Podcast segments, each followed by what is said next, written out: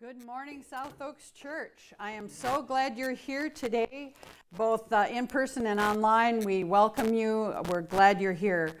Uh, as you saw in that video, it talks about uh, Paul praying, the verse in Ephesians, praying that people would receive the spirit of wisdom and revelation.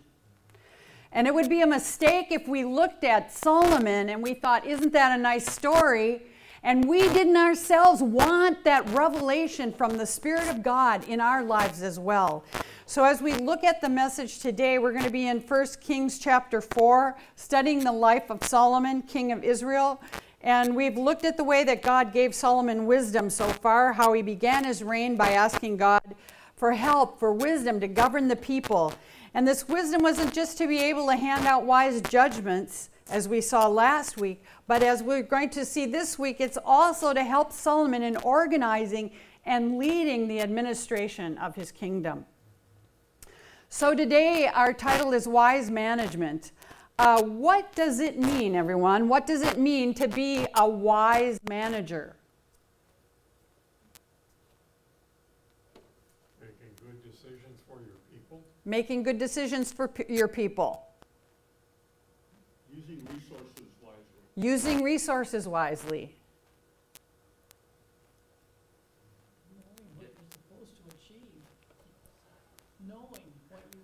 knowing what you're supposed to achieve. Getting the people involved as well. Yeah.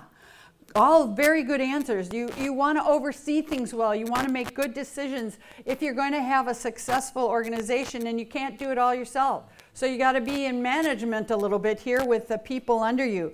So as we read today in uh, 1 Kings 4, we're going to break it into uh, bits today. So let's read the first part, verses 1 through 7. So King Solomon ruled over all Israel, and these were his chief officials Azariah, son of Zadok, the priest, Elihoreph and Ahijah, son of Shisha, secretaries, Jehoshaphat, son of Ahilud, recorder, Benaiah, son of Jehoiada, commander in chief, Zadok and Abiathar, priests, Azariah, son of Nathan, in charge of the district governors, Zabud, son of Nathan, a priest and an advisor to the king, Ahishar, palace administrator, Adoniram, son of Abda, in charge of forced labor. Solomon had 12 district governors over all Israel who supplied provisions for the king and the royal household. Each one had to provide supplies for one month in the year. And these are their names. In verse 8, it tells us, and it goes on, and we're not going to read those because, um, you know, that's just a whole list of who everybody was. And, uh, you know, uh, these are Hebrew names, so it wouldn't mean a lot to you anyway. uh, I've often thought, you know, it, would be really hard to read uh, and teach from a genealogy. You know, there's it, it takes a special revelation from the Lord to do that. It also takes a special revelation of the Lord to read all these names and preach those names. So, what we have before here, though, that's important is under Solomon, the kingdom of Israel has now gone from this regional power to become a small empire. It's huge compared to what it was. And because of how he led the nation and managed the resources they had, it became what it was. And today we're going to learn how to lead and manage wisely from what he did here. Uh, let's just pray and ask God to really bless this uh, portion of Scripture to our lives. Lord God, we just thank you. Thank you, Father, that the wisdom that Solomon had, that we might not be that wise, but we can ask you for wisdom and you give it generously to us. Lord, that your word says that we're, we're to ask for a spirit of revelation, a spirit of wisdom in our lives. And Father, we pray that we would learn from Solomon this morning, Lord, that nothing, no nuance of scripture here would pass us by. Lord God, we don't want to miss anything you have for us. In the name of Jesus, amen. amen. So, to lead and manage wisely, what Solomon's doing here is he's placed people, those first few people that I, I read the names and everything out, those are people in his cabinet. Those are the people he has close in. Those are people in charge of other things in the, in the kingdom. And he placed people in the position they were gifted for. He got the best people he could priests, secretaries, a recorder, uh, army commander in chief, personal advisor, steward of the palace, head of labor, and district officers. So he's got people in charge of all these things so things run well, things run smoothly. And when we're in charge of something, uh, picking the right people is really important. We need to make sure we place the people in the right job. Jim Collins wrote a, a book on organizations called Good to Great. And in it, he said that you need the right people on the bus, but you also need them in the right seats. So uh, that's the place that they can be most effective. And all of us have strengths and skills to be able to excel in certain jobs, certain areas. And Solomon did that with his leadership team. He looked at the people and their skill set, and then based on that, he picked those people to be in a specific kingdom job. So there's different kinds of skills. These, these skills he was looking at were, were uh, a combination probably of all of these. The first ones are technical skills. That's the ability to accomplish a task. Uh, quantifiable, meaning you can measure how, how you know, much that skill is, and it's teachable. It's like operating equipment, for example, running the uh, media for the service on Sunday morning, playing the keyboard, uh, running video equipment. Uh, that's technical kinds of skills. Then there are soft skills. These are people skills, like the ability to fit in, um, how to get along, communicating well, being on time. These are soft skills. These are mostly learned in everyday life. Uh, you don't have to go to college to learn soft skills. And then we also have spiritual gifts or skill. Uh, they're skills, but they're spiritual gifts, meaning they aren't something you can learn or be taught. They're something the Holy Spirit gives you to do when you're baptized in Him. Things like prophecy, leadership, the gifts of healing, now, true, we can learn to use these better, how to hear the Holy Spirit more when we're using these in ministry. But these gifts are given by the Holy Spirit, and you don't have a list and pick which one you want. The Holy Spirit gives it to you. And the cool thing is that when we're really operating in that gift of the Holy Spirit, our technical skills and our soft skills kind of all line up together, and we become that person God created us to be. 1 Corinthians 12, 6 and 7 says there are different kinds of working, but in all of them, in every one, it is the same God at work. Now, to each one, the manifestation of the Spirit is given for the common good. So, the way God made us with the skills and the gifts that we have, those aren't cause to become proud, but to uh, allow ourselves to be used by God to do His will. Romans 12:3 says, "For by the grace given me I say to every one of you, do not think of yourself more highly than you ought, but rather think of yourself with sober judgment, in accordance with the faith that God has distributed to each of you." So God distributes these things to us, and He's saying, Don't be proud, but think of it with sober judgment. Realize where this gift came from, realize where these abilities came from is from the Lord. And the goal of becoming the people God created us to be is to serve Him with all of our heart, our soul, and might, and to honor and glorify Jesus Christ. Peter said in 1 Peter 4 10 and 11, each of you should use whatever gift you've received to serve others as faithful stewards of God's grace in its various forms. If anyone speaks, they should do so as one who speaks the very words of God. If anyone serves, they should do so with the strength God provides, so that in all things God may be praised through Jesus Christ. To him be glory and power forever and ever. Amen. In our Bible study a couple weeks ago, this last week, like Pastor Steve said, we talked about love, but the week before that, we were talking about spiritual gifts. And when you operate within that area of spiritual gift, of that, that gifting, there's a blessing not just for you, but for uh, the body of Christ because God wants to use you. He has chosen you to do great things for him. Ephesians 2:10 says, "For we are God's handiwork, created in Christ Jesus to do good works which God prepared, prepared in advance for us to do." God wants you to listen to his calling and make yourself available to serve. Not only that, He expects you to use the gifts He's given you. Find out what those gifts are.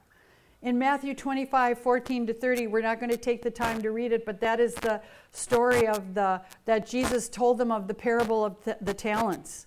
And it's a parable about the stewardship of the gifts, the grace that God has given to all believers. In the story, uh, when it talks about a talent, a talent is about 75 pounds of coinage and would be equivalent to 15 years of normal wages for one person. It's a lot of money. This was an enormous responsibility for those servants to bear. Uh, the master was leaving on a journey, and to one man he gave 15 talents, so or five talents. So five times 15, you know, that's that's a lot of years. Another two talents, and another one talent. So you can see why this man, with if it's equal to 15 years of normal wages for one person, you can see why this man was really concerned, even with just one talent. What happened when the master came back to settle accounts was this the first two servants had put the money to use and they had, had doubled their amounts. They were able to make a profit, to double what was there. But the servant with one talent hid that talent. He buried it. He was afraid to use it. His talent was taken from him and given to the man who had 10 talents. And this parable shows us that Jesus wants us to use those gifts that he has given us, not bury them.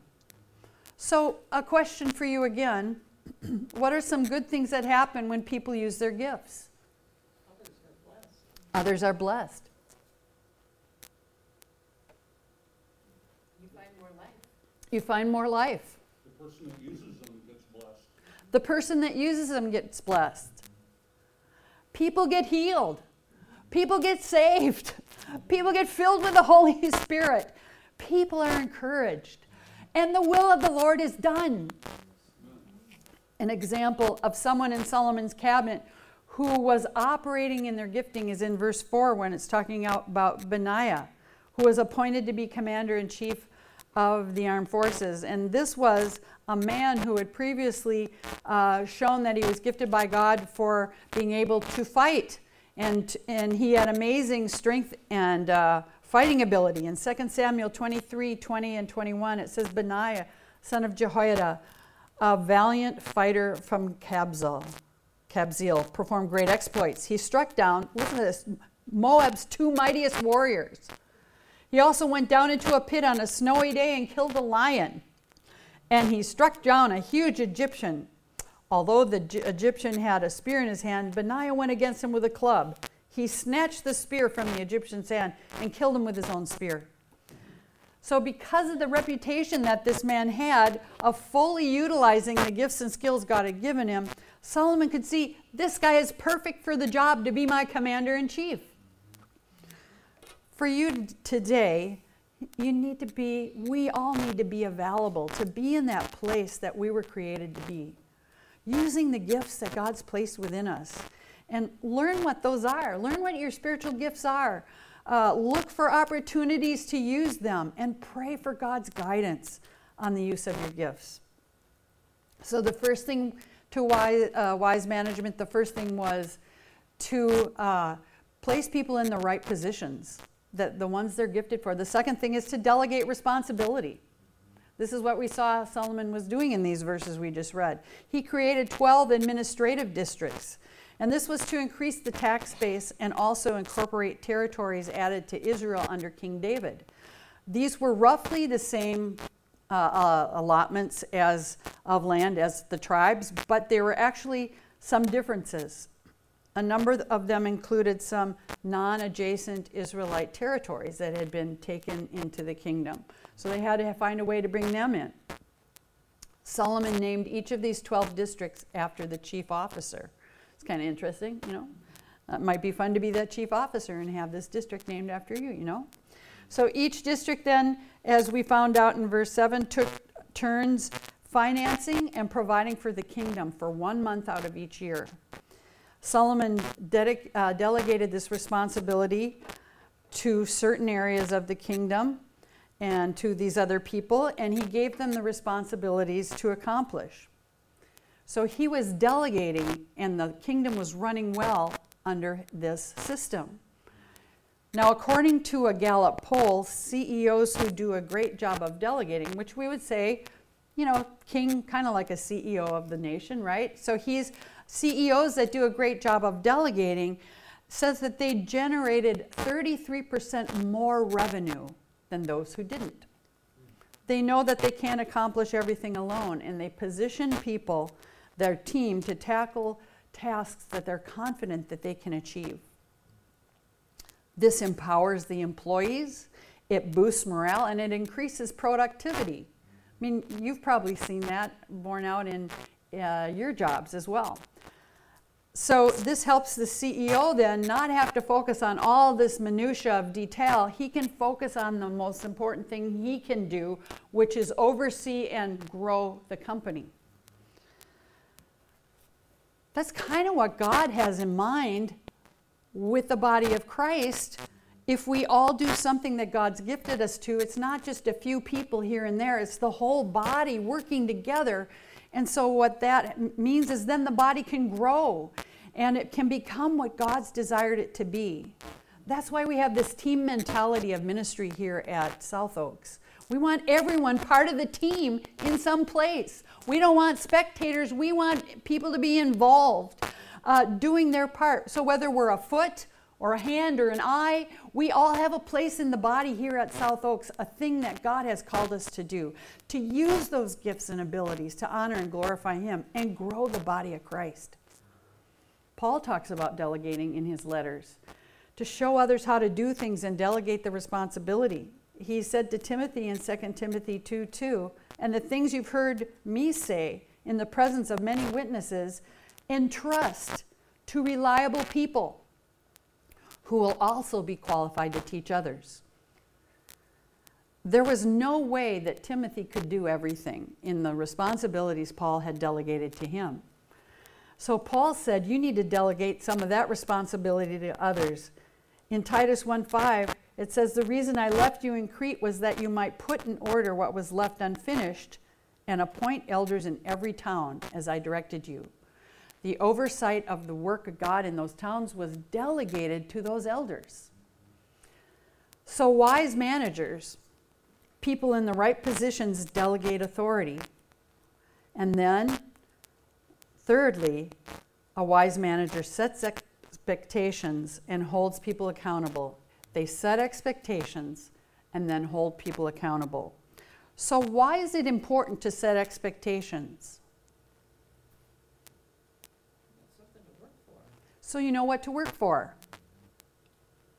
Yeah, that's really it. Uh, how do you know if you've hit the mark otherwise? uh, you know what's expected of you, you know what you're supposed to be doing. Let's read a little more about what Solomon's kingdom was like in uh, 1 Kings 4. Let's read 20 to 27. The people of Judah in Israel were as numerous as the sand on the seashore. They ate, they drank, and they were happy.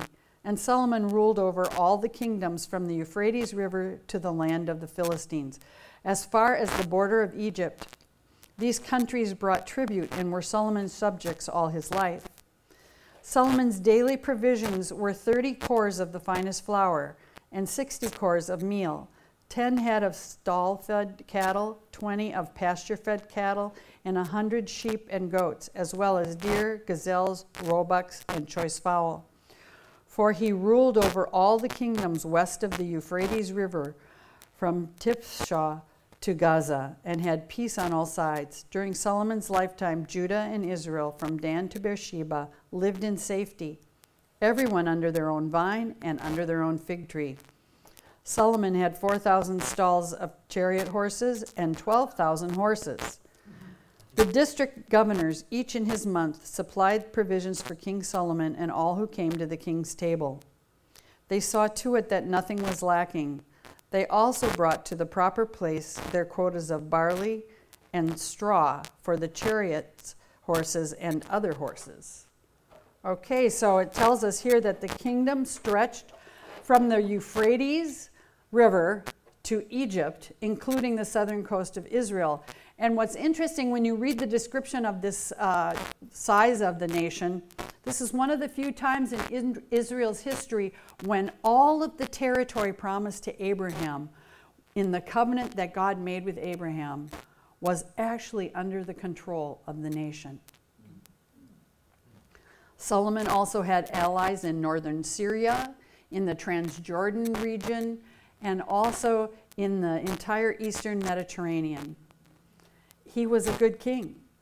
Each of the 12 districts, as we said, were responsible to bring uh, provisions for the kingdom in that month in that month that they had each year and there were daily provisions to supply so they had to probably bring more than one time during that month uh, to make sure that all the daily provisions were there as well. And this was clearly set out for the people, and they would be held accountable to it. They knew those daily provisions, and they could say, Those are the expectations right there, the expectations of what you will bring. And that was a lot of stuff. Uh, the daily provisions for Solomon uh, were incredible here. Uh, how many of you bake or know how much a cup is? Okay. 30 cors of flour is 28,800 cups.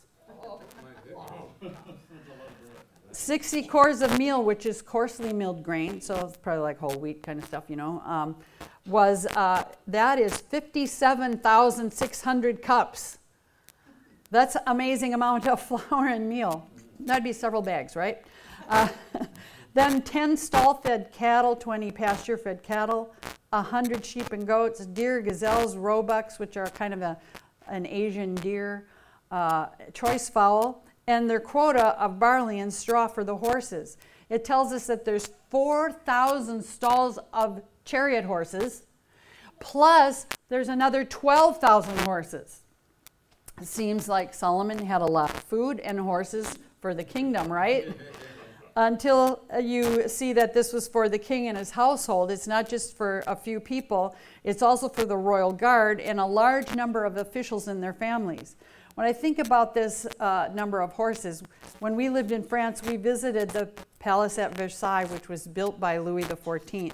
And he reigned from 1643 to 1750. He was like this amazing king in France. Uh, this is an awesome building with opulent furnishing. It has a hall of mirrors. And when we were in that, let me just tell you, it looks even more amazing than it does in the picture. It's incredible and it's huge. And nearby, like across the street, kind of, you walk up to the palace on all these pavers, but when you come back down, which is quite a ways down to the street, and cross over the street, on that other side is La Grande Écurie, which are the royal stables that once housed 2,000 horses. Okay? Nobility traveled from all over the world to learn a mixture of dressage, ballet, and fencing. But as grand as this is, as grand as this was in Louis XIV time, Solomon's kingdom eclipsed it by so much 2,000 horses versus 4,000 and 12,000. I mean, can you imagine the size of those stables? it probably took up a square mile, right? I mean, it was huge. So his wealth and his rule were evidence of someone who was ruling wisely the large number of horses. Why did he have so many? Well, because it shows that at this time, Israel's army is now a well equipped fighting force. He needed to delegate, he had to set expectations for the kingdom to run well. And even with family or ministry or jobs for us, when we're in charge, it's important to let people know what the expectations of the job are you know, maybe even write them down if it's a job. Uh, at, at home, maybe if you're delegating to someone in the family, maybe you don't need to write it down, but sometimes you do. Because people might want to know later what, what was that again? And so when you write it down, they have it. And they can regularly review those expectations and know what's required of them. Like we said before, they need to know if they hit the mark. And then there is something that you can hold them accountable to. If you're their boss, you can say, well, it says right here. Okay, 1 Corinthians 4 2, Paul said, Now it is required that those who have been given a trust must prove faithful. When we're given uh, a responsibility, we need to prove faithful.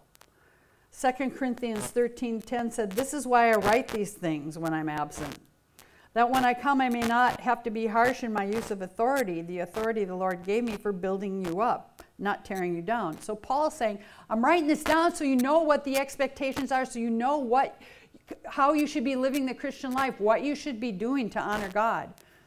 Now, of course, in a job, if you're working at a job, you have uh, various things depending on, on hitting that mark of fulfilling those expectations and your pay and promotions, the requirements of the job. But even with us, God has expectations of how we will live. He's got commandments for us. Those are He's written down those a list of things that He wants us to try to hit the mark with. Uh, in the Bible for all of us to see. And it shows what we as followers of Christ should be living our lives like. And someday we're held accountable to that as well. Now, if we're a follower of Jesus Christ, we aren't held accountable for punishment, but for reward. Jeremiah 30, verse 2 says, This is what the Lord, the God of Israel, says Write in a book all the words I have spoken to you. Write them down all the words God's spoken to us. So we have that here in the Word of God. We can see these are the things that God wants us to know. These are the things uh, uh, that can help us live our lives as we follow Jesus Christ. So it's important to review it regularly to know what that is. Solomon's administrative skills reflected his great wisdom for the organization of his cabinet his regional districts, the extent of his royal rations, all these show the splendor of his kingdom. Solomon's wisdom was actually unsurpassed. In verse 20 and verse 25, it tells us that the people were happy. Things were running well. What's not to like, right? They were happy. They lived in safety and peace. And then it says that each man had his own fig tree and vine. That's pretty cool. That means everybody had what they needed uh, things were going well, the kingdom was growing. And then let's read the last few verses of chapter 4 here. Verse 29 God gave Solomon wisdom and very great insight, and a breadth of understanding as measureless as the sand on the seashore. Solomon's wisdom was greater than the wisdom of all the people of the East, greater than all the wisdom of Egypt.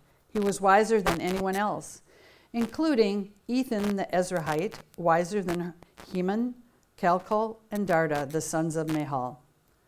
And his fame spread to all the surrounding nations. He spoke 3,000 proverbs, and his songs numbered a 1,005. He spoke about plant life, from the cedar of Lebanon to the hyssop that grows out of the walls. He also spoke about animals and birds, reptiles and fish from all nations, people came to listen to Solomon's wisdom, sent by all the kings of the world who had heard of his wisdom. Wow. So God gave Solomon wisdom and insight and a breadth of understanding as measureless as the sand. And when you look at the original Hebrew language here, it's very similar to the language in Exodus 31 1 to 3. Then the Lord said to Moses, See, I have chosen Bezalel, son of Uri, the son of Hur, from the tribe of Judah, and I have filled him with the Spirit of God, with wisdom, with understanding, with knowledge, and with all kinds of skills. God prepared this man by the power of the Holy Spirit to do the things that God called him to do. And he'll prepare you for your calling too. There is an anointing that you have when you're filled with the Holy Spirit. God gives wisdom and understanding and knowledge and the skills to do the things that He's gifted you to do. On the website for the Harvard Business School, it says for wise managers today, here are some tips. The first is to know what to delegate, because you can't delegate everything. There's some things you just have to do yourself. Uh, play to the people's strengths. So the, the thing that people have the strengths or the gifting for, those are the things they should be doing. Define the desired outcome. And the reason this is important is you need to see how your gift, your gifting fits in in the big picture. You know, the outcome of, of something happening. For example, one of my sons uh, used to do video ministry at the church. And uh, when there was an outreach and we brought people in from the neighborhoods all around and invited them to come in and hear the message of Jesus Christ. This was an outreach that they had video stuff part of, and he did that. And he saw as there was a call at the end of the service for people to come forward to receive Jesus Christ as their Lord and Savior. He saw that what he did was part of that big picture of accomplishing outreach to win people to Jesus Christ. Yeah, he was running the video camera, but his piece was just as important as the man on the stage speaking the message, as the people who went out and invited people to come. People need to see how their outcome, how they're part of that desired outcome. Then you need to provide the right resources and level of authority. For example, if you have someone cleaning your house, the level of authority is just to clean in these public areas. They're not supposed to go in your closet. They're not supposed to go in your purse. They're not supposed to go, that's not their level of authority. If you have someone cleaning, they're supposed to be taking those cleaning things, those resources that you give them to use, and clean the house. So, for people doing a job, provide the right resources and define that level of authority. And then be patient. People are, going to make mistakes. People aren't going to do everything the, perfectly. Allow for failure. And last, give credit where credit is due. All these things fit with doing delegation, with doing uh, leadership in the church. All of these things apply to that as well. To manage and uh, wisely lead, we need to place people in the right positions, to delegate responsibility, to set expectations, and hold people accountable. Solomon was given this incredible gift of wisdom and understanding by God. To say his wisdom was greater than all the wise men in the Near East like the word says, greater than all the wisdom of Egypt, that's truly saying something. Both regions were known for their collective wisdom. He was greater, than, wiser than that. He was wiser than these four people Ethan, Heman, Calcol, and Darda, who I've never heard of anywhere else but here. But apparently they were a big deal back then. They were noted for their intellectual prowess. They were noted as really wise, intelligent people. And Solomon was, had greater wisdom than all four of them. His fame spread to other nations. People came there from all over the world. Kings would send people to go and sit and listen to him talk about all that stuff and, and say things that were wise and give wisdom to situations.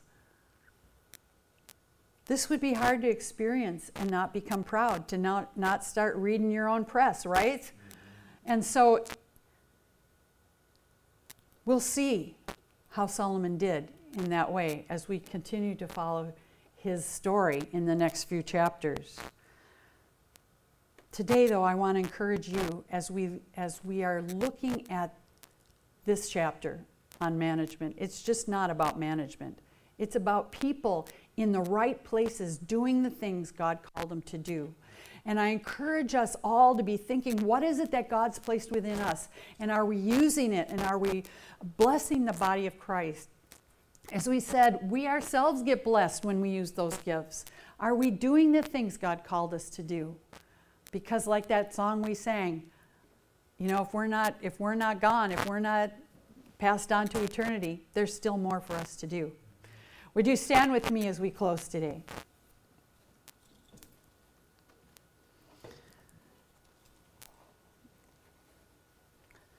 As we move into the next thing that God has for us here at South Oaks, um, I just encourage you to be thinking. I mean, there was a powerful presence of God in the service today. People here are praying for God to move and work and do amazing things. And as we come to this next part of what God has for us here at South Oaks, what giftings, what abilities does God have that He's placed in you that He wants you to use to honor and glorify Him and help build this body of Christ? Not just here, but the global body of Christ. We need to not just think we're done because we're over 60 or 40 or whatever age you think you're done after. Um, we need to know that God has called us and appointed us and anointed us for this time. And we need to be willing to do what He's called us to. Would you bow your head as we close here? Maybe you've been sitting on the sidelines. Maybe you're not using your gifts and abilities to benefit the body of Christ. Or maybe you haven't been able to over the past year. But I'm telling you now, today, uh, a fresh, a new, new for the first time, whatever it is, if you want to commit today to be filled with the Holy Spirit and to use those gifts to serve Him, please just raise your hand right now. Thank you. In a little bit here, we're going to uh, have you come forward and be anointed and prayed over to uh, that God would use that gift in you and and, uh, and awaken it uh, to the level um, that it should be used at. And we're going to pray for you that God brings that forth so you can use what God has placed within you to serve Him and glorify Him. Lord God, we just thank you for what you've done here today in our hearts. Lord, thank you for your incredible presence in this service. Lord God, we just want more. We want more of you, Lord God, that you would not uh, think uh, that we just want just this much. Lord, we want as much as you want to pour out on us. Heavenly Father, during the week as we spend time with you, would you just touch our hearts, touch our minds? Thank you, Father, that you've given us gifts within us. And Lord, as we've been refreshed and renewed this morning, Lord, and recommitted ourselves to use those gifts for you. Lord God, give us opportunity. Give us wisdom and know how and where. And, and uh, Lord God, that we would not hold the Holy Spirit back. Lord, we want to do what you've called us to each day. Thank you, Father, that we get to be part of what you're doing here on earth. And we praise your mighty name for what you're doing in us. Now may the God of peace, who brought again from the dead our Lord Jesus, the great shepherd of the sheep, by the blood of the eternal covenant, equip you with every good thing, that you may do his will, working in us that which is pleasing in his sight, through Jesus Christ, to whom be glory forever and ever. Amen. Amen.